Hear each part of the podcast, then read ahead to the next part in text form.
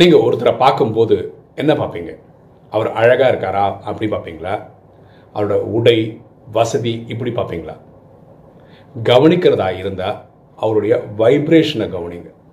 Okay அவர் positive vibration generate பண்ணுறாரான்னு பாருங்கள் ஒருத்தர் எவ்வளோ வேணால் அழகாக இருக்கலாங்க வசதி பணப்பாய்ப்போட இருக்கலாங்க ஆனால் ஒரு நெகட்டிவ் வைப்ரேஷன் ஜென்ரேட் பண்ணுறவராக இருந்தால் அவர் நம்ம எனர்ஜியை குறைச்சிருவார். அதனால் பாசிட்டிவ் வைப்ரேஷன் உருவாக்குறவங்க கிட்ட தொடர்பு வச்சுப்போம். எண்ணம் போல்? வாழ்வு.